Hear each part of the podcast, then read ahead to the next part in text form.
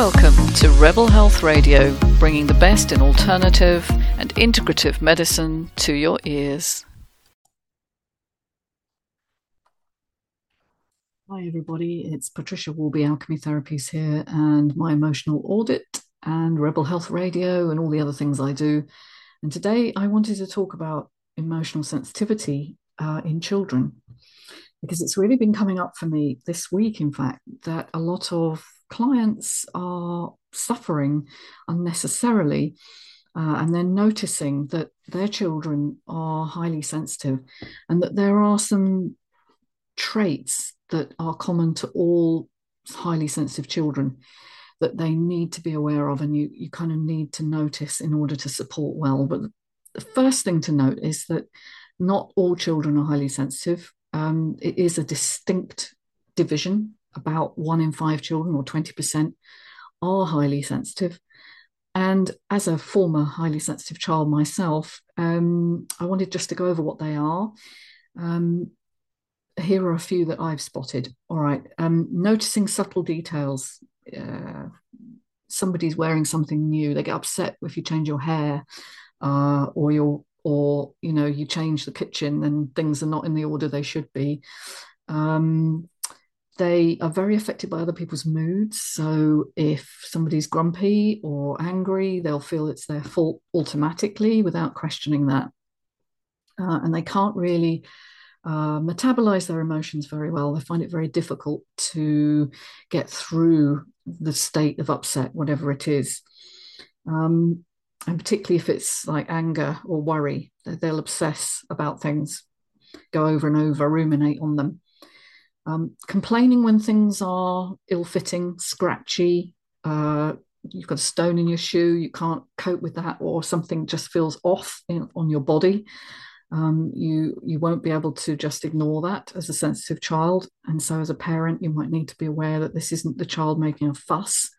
It's actually neurologically wired in their system that this makes uh, anxiety in their system.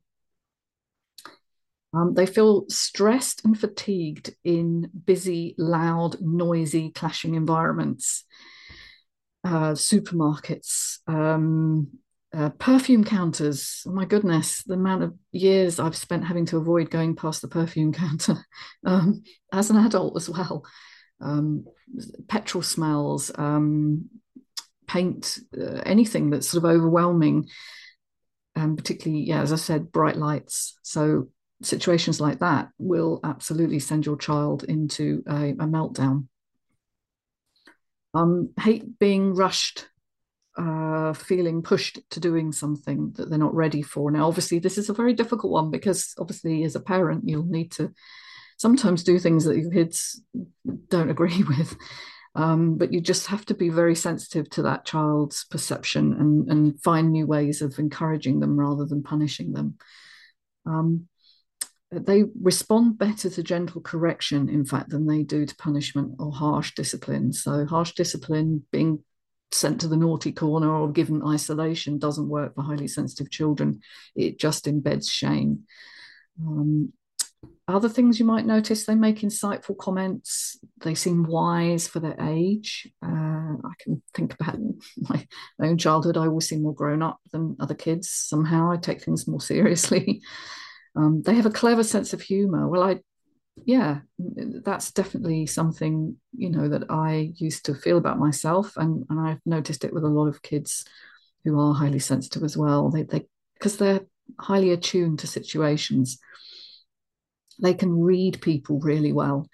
Okay, so they know when other people are upset without being told, and they can read it quite surprisingly accurately uh, because they're picking up body signals as well as what is said or not said. Um, fussy eating, you know, refusing to eat certain foods. For years, I wouldn't eat baked beans, um, anything resembling porridge, because of the texture. Because to me, it just felt wrong. Um, and being forced to eat those foods, not by my parents, but at school, being forced to eat uh, fatty meat, for instance, which was a massive trauma for me. Um, and might sound ridiculous to some of you listening, but these are real, uh, real effects in sensitive children. Um, startling suddenly, so sudden noises, um, will make them react in ways that you would think uh, is a bit over the top for the situation. Now, there are other symptoms and signs which are more physiological, um, like having gut issues, sort of things that the doctor can't find anything wrong, but the gut is always dysregulated. Uh, having bedwetting episodes or being unable to control your bladder as a very small child, which sometimes continues on um, into even teenage years. But it's basically your, your autonomic nervous system that's not working well. Um, having difficulties adjusting to change, I mean, that's the big one. So, you know, going from small schools to bigger schools, being a small fish in a big pond, you know, is very difficult for the sensitive child. And negotiating relationships uh, as well can be difficult on that score, but it, it will show up in their bodies. Um, and you may have one sensitive child, but your other child or children are not sensitive. And so it can be very difficult to know how to deal with this um, without making an exception for the child. You just have to treat them a bit more gently and set good expectations ahead of time. Be aware that punishment isn't going to be the, the best option for managing the behavior. Mirror how to manage one's emotions. So, learning to say sorry if, if maybe you've overstepped the mark, learning to make sense of what the child is feeling, um, and advocate for them, you know, particularly in schools, which are not the most sensitive environments. You know, they are noisy, they are loud, they are competitive. So, getting uh, the teachers aware that your child is highly sensitive and it's not it's not a made up thing. This is a real real neurological difference in that child. Um, and ask them, you know, get curious about their world that's that's really when I'm working with adults who are highly sensitive, I always find out from them what's going on for them, how they're interpreting things, because meaning is everything. And so we learn a lot from highly sensitive children, but we need to we need to treat them differently so that we consider them kind of orchid children. I've done a session on that as well, which I'll I'll link in the description below. But that some children just need a lot more hot housing, if you like. They need a lot more um, delicate treatment. And please, please don't see it as a problem. It's actually, when treated well, it's one of the most advantageous um, neurological differences you can have because it gives them the wonderful characteristic of empathy. And in fact, highly sensitive adults are often called empaths for that reason. And, and to understand what an empath is, is that you basically absorb everything. You don't have quite such a good filter on the world. And so you feel other people's feelings, and your boundaries are really fluid, and you don't know always know what's yours and what's another person's. And so this this can be a good thing or a bad thing depending on how it's treated. If you understand that they're going to make good people, uh, working, you know, with people is going to be a forte for them because they're going to be able to already anticipate what that person is feeling before they've even opened their mouth. So um, we make good therapists, we make good front of house people, you know, people managing.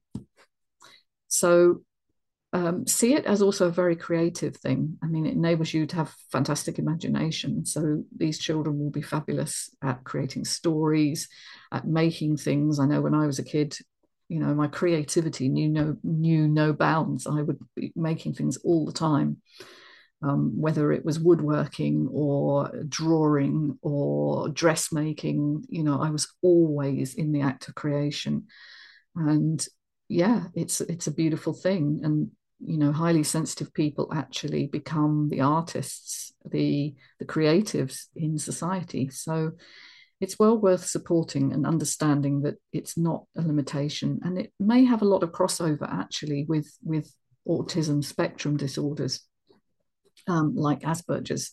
So there there is a great diversity of neurological responsiveness in in human beings. We just need to know what to look out for and support that in the best way we can So, hope that's been helpful. And I'll link in a few um, articles and also uh, the books by Elaine Aron, The Highly Sensitive Child, is, is one I would recommend. And perhaps looking up the work of Judith Orloff, who's written a lot about empaths, and that's more about adults and how they, you know, need to honor that in their adult lives. So thank you for listening. Take care of yourselves and subscribe. See you soon. Bye bye.